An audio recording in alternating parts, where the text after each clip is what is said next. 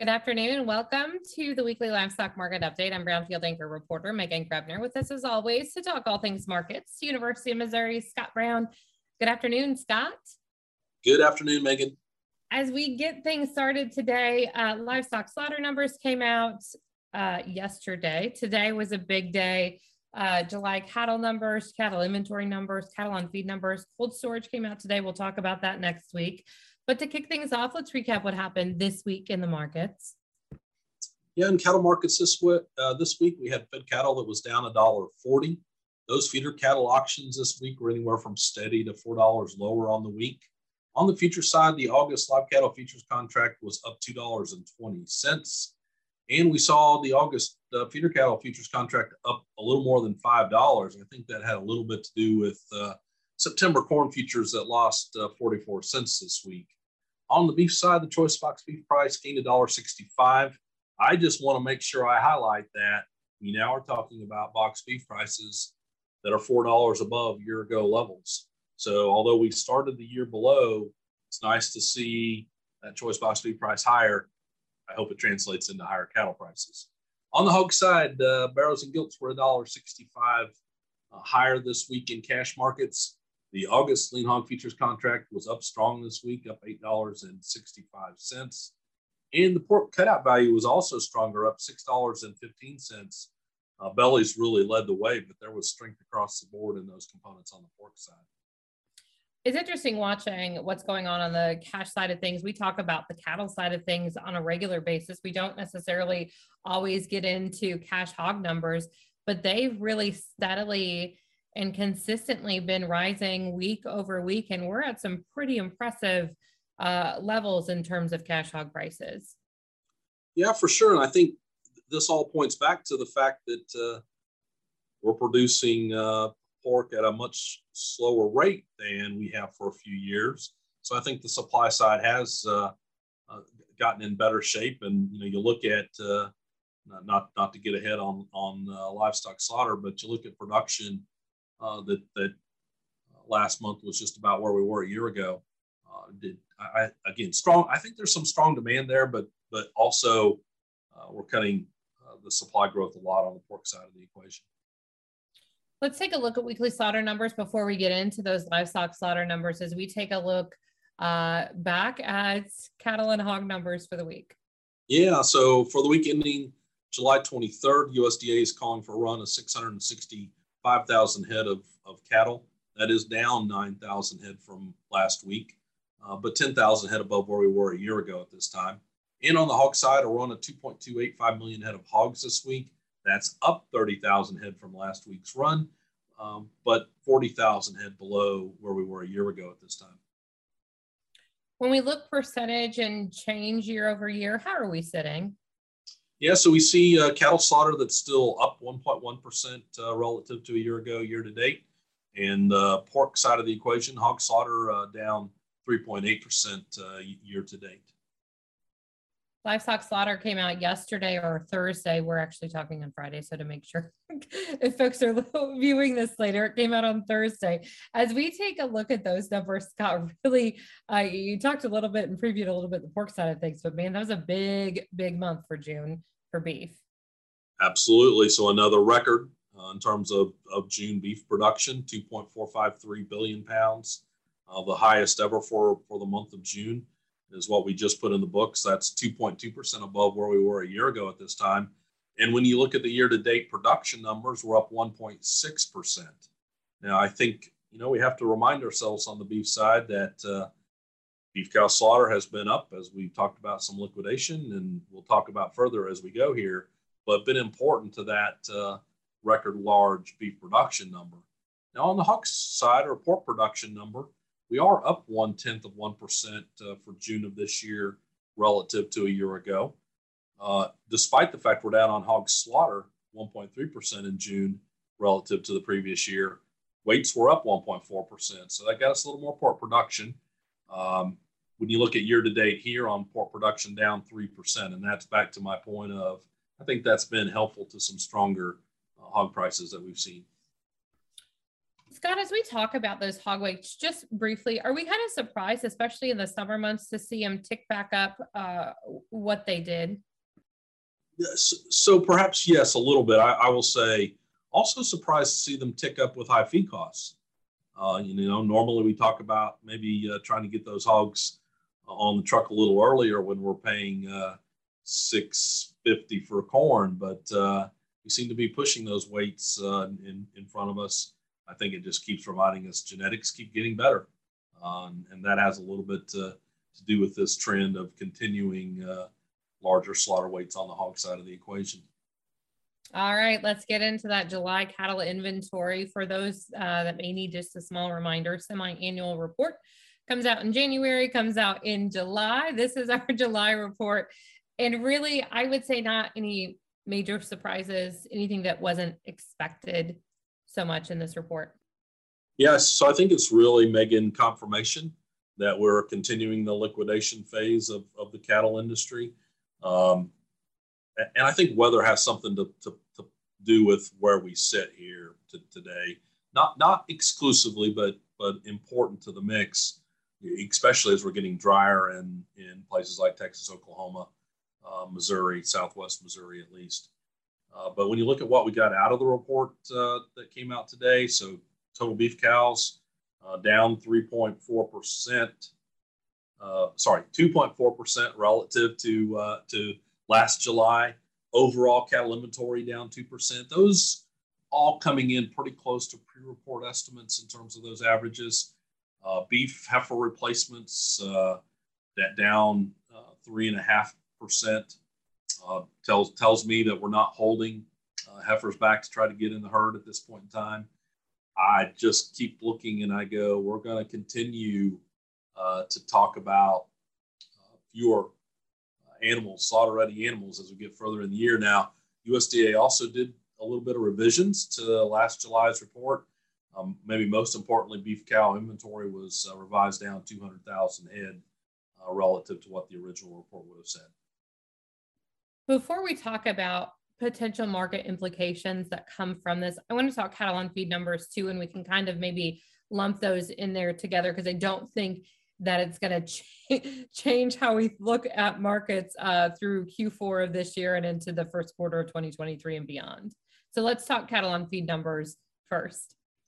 Yeah, so we still have ample supplies of cattle on feed. When you look at July 1 on feed numbers, they were 100.4 of a year ago, so still fair, fairly large inventories on feed.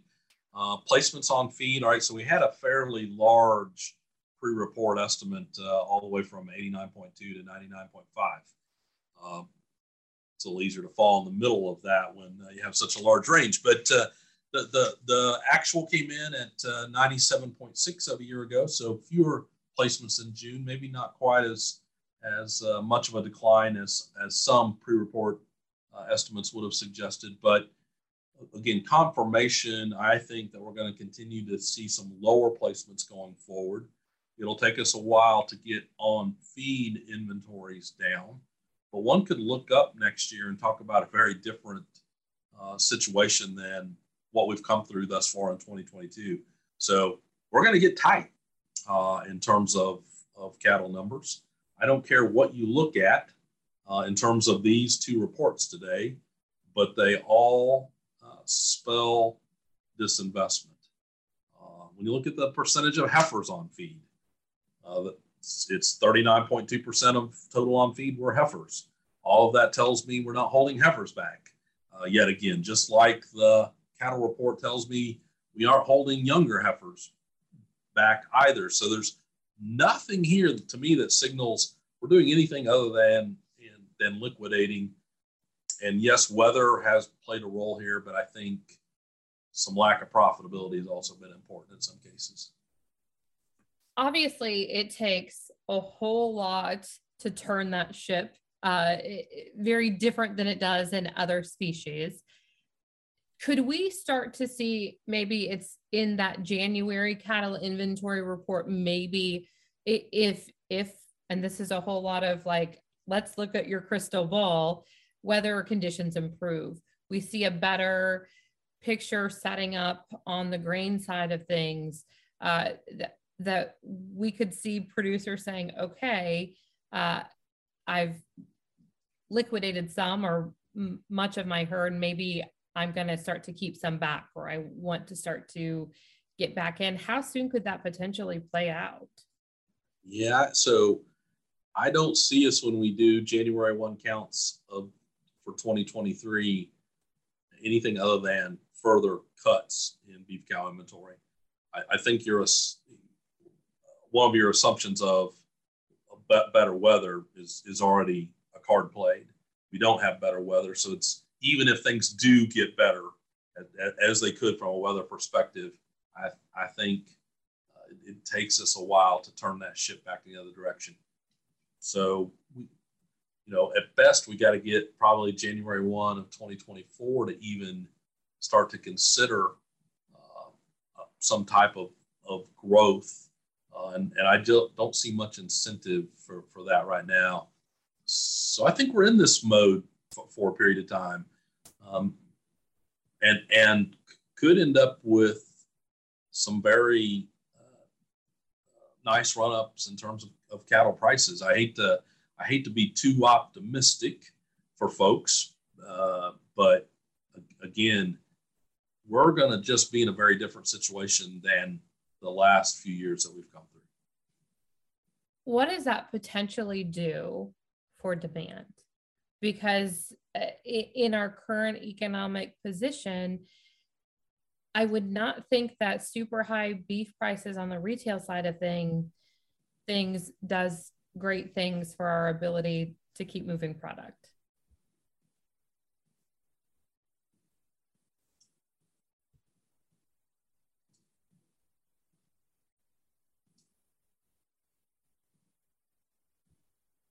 Did I lose you? yes, you did. I am. I am now officially back. I, I, was, I, was, like, that's not a really hard question, Scott Brown. Come on. So sorry for the uh, lack of uh, communication there, but you better uh, you better throw that question at me again.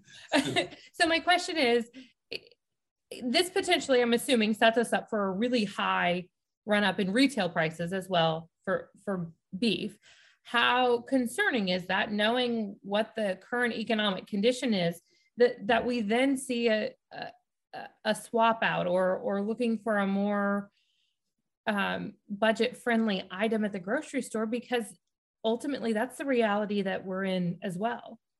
Yeah so i, I so i think we want to be cautious uh, and and know that that's at play. I, I so i go at it this way. So we can get some retail price information from Agricultural Marketing Service of USDA.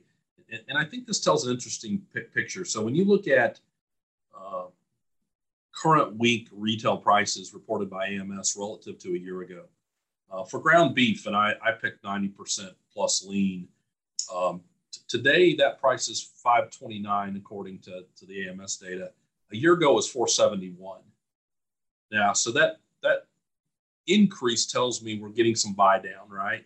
As consumers are more worried, uh, they're, they're purchasing less. Now let's go to a T-bone steak price that today uh, AMS says is 721 and same week a year ago was 1050. So, so even within the beef framework, we're seeing some of that, that shifting. Now, uh, the one that bothers me is I can go get center cut pork chops for 242 according to AMS today. Last year there were 303. Um, and and my point is, do I want to buy 529, 90% lean ground beef or 242 pork chops? Uh, so, so there is some of that trade-off that I think is going to happen. Uh, I, I, don't mention chicken only because chicken prices have been fairly strong thus far, but uh, I, I, think we have to watch that now this recession to, to, to me and consumer demand generally, or or this economic downturn, um, I, I, think higher income consumers are more uh, isolated from the effects of that downturn. They probably tend to be the ones that are consuming the highest quality beef products. So maybe that's the other side of the the, the situation that keeps uh, steak prices higher than otherwise would be the case. But I don't like record prices, which may be where we're headed because of short supplies. And I'd much rather talk about record prices because of strong demand. And, and this uh, tight supply situation could, could certainly create some longer term uh, issues for us on the demand side as maybe consumers find new products to replace those expensive beef products and they don't go back very quickly or maybe even more important restaurants change menus and quit featuring beef maybe as much as we've seen over the last decade or so. Man it's definitely an interesting dynamic that's going to play out over the next six months to i'm going to say 36 months. I mean i don't think we're going to pull out of this super uh, fast in in any regard. It, it is it is interesting just to watch how the combination of weather and tough times has made it difficult for any kind of, of expansion. And um, you, you just look ahead and go what changes the dynamics here moving moving forward? And again you could end up with a very different beef situation. It may be decades for all this to, to to play out sometimes just given where we sit today. Scott, that'll do it for us today. As we look ahead to next week. Uh, we mentioned we'll talk cold storage numbers, which actually came out today as well, or on Friday. Um, and what else do we have? Yeah, so we'll also get the restaurant performance index and also next week. So it's, it's not often, but uh, uh, Economic Research Service providing us an update on farm production expenditure. So I'm really curious to see how inflation uh, comes through in those numbers in terms of uh, farm expenses. Scott, have a great weekend. We'll talk to you next Friday. Sounds great, Meghan. 12 hour weekly livestock market update delivered to your email box every Saturday morning. Go to brownfieldagnews.com. If you have questions or comments, you can submit those as well. And if you want to take a look at what's going on on the grain side of things, check out our counterparts, Will Robinson and Ben Brown, with the weekly commodity market update on Tuesdays. Have a great weekend. I'm Meghan Grebner for Brownfield.